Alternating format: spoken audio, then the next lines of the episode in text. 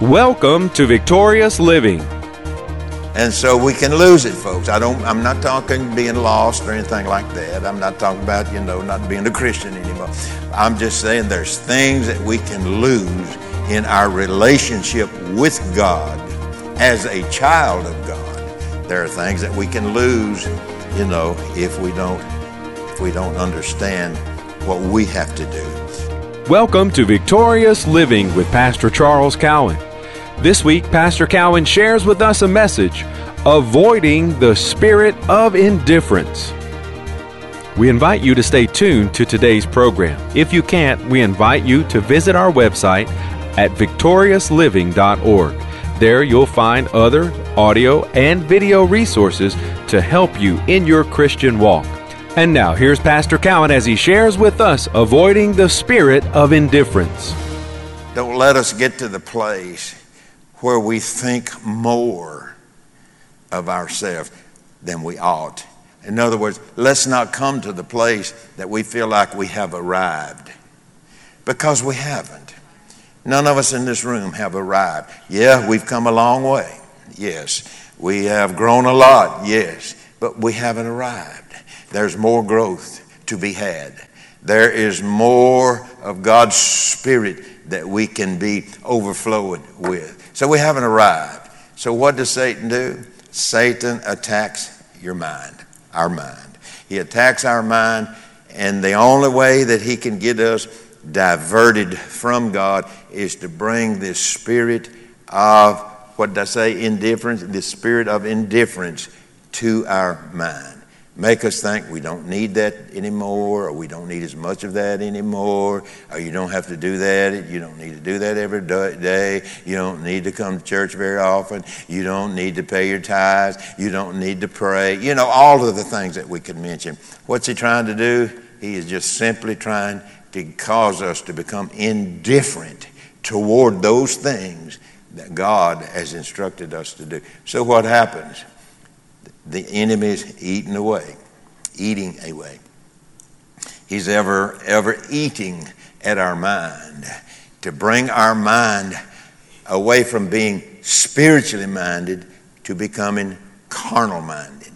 And so there you go. Uh, you know, and sometimes, you know, people, I've had people ask me, said, Brother Charles, I'm a believer. I believe God. How come He didn't heal me? Well, I'm not God, obviously. obviously. And, and uh, I don't know. I can't answer everybody's questions. But I can say this it's somewhere that they have not done, not doing, used to do, but not anymore. It's, it's, it's all caught in that web somewhere, somewhere through life. But, there, but there's a reason for it. It's not like Satan just moved in one day. No, he's been eating away at that for a long, long time. Now, back to the, uh, back to the church at Laodicea. They had become indifferent and lukewarm in their relationship with God and Jesus. They had become more uh, in tune with the wealth, uh, with the prosperity of the day. And it was, it was one of the most prosperous cities of that day. It was one of the most prosperous cities that you can think about. So, what happened? The people then, their mind, they became indifferent toward the treasures of God and became more in tune with the physical treasures that they could see, feel, have, hold, whatever. And what happened to it? They became lukewarm. What did God, what, what did God say? I'd rather you be hot or cold rather than being lukewarm. He said, if you're lukewarm, I'm going to spew you out of my mouth. Now, I don't know that I understand all the depth in that one statement, but I just know that's what the Bible says. And so, what we want to do is make sure, like Paul teaches us, to think soberly. Be sober in your thinking. You know, uh, uh, don't think more highly. Don't think, well, I'm grown, I'm mature, and you know, you know, kind of, you've seen people, you know, that, that kind of stick out there, you know. God doesn't want us to be that way because we, we, there, there's so much we don't know. There's so much that we have to learn. And so God ever wants us in that learning position that learning place. Now, you know, I, am going to use Dr. Darrell without his permission.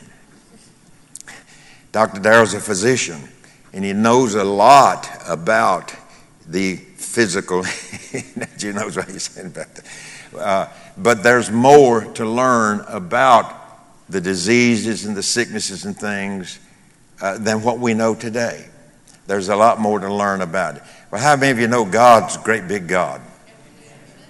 God is a great big God, and there's more to learn about God than what we've learned to this point. And there is no one person who knows all about it. They're just not out there. Now, there are people that know a lot, have a lot of great revelation. Uh, I know uh, I personally have learned from people, you know, that has a great revelation. But yet, even at the revelation that they had, there's more that God has. I mean, you, could, you can never get to the end of God. Never can you get to the end of God. So, we see then the church at Laodicea had become indifferent and lukewarm in their relationship with God and Jesus. This COVID deal, let me get back to that just for a moment, has created this, where people have become indifferent toward God and believing God and, and leaning on God. Now, I don't want anybody to go out tonight and pastor said you ought not to do this, that, and other. I'm not, I'm not saying that. I'm just simply saying that there are natural things that happen around us that could cause us to become indifferent to doing the things that keeps us strong in the Lord. That's all I'm saying in that. All righty. So the church at Laodicea had become indifferent, lukewarm. Their, their indifference was a lack of interest and enthusiasm with no concern for their relationship with God and Christ. They, did, they no longer had that zeal. They no longer had the enthusiasm that they had when they first come to know the Lord. And so we can lose it, folks. I don't, I'm not talking being lost or anything like that. I'm not talking about, you know, not being a Christian anymore. I'm just saying there's things that we can lose in our relationship with God as a child of God.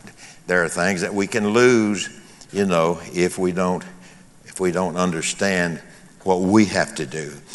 So, Laodicea, as I've said, was the wealthiest of the seven cities where the seven churches that John wrote to were located, and it was a thriving city of commerce. And the Laodiceans, I don't know if it's 100%, it doesn't say, uh, at least with what I studied, didn't say, I, I, but it was a thriving city of commerce and it was prosperity everywhere. And what did it do? It affected the way they, their thoughts and their mind toward God and, and become indifferent in God's direction and became more in tune with what was happening around them.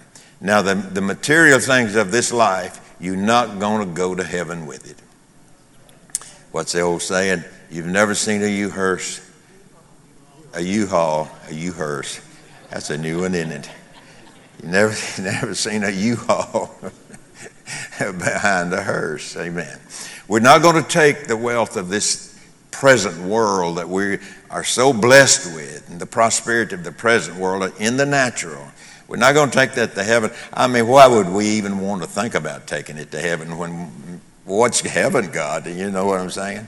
And so, so in the midst of prosperity, the church had become indifferent in Laodicea, had become indifferent, bland, and lukewarm, and no interest in the spiritual things of God.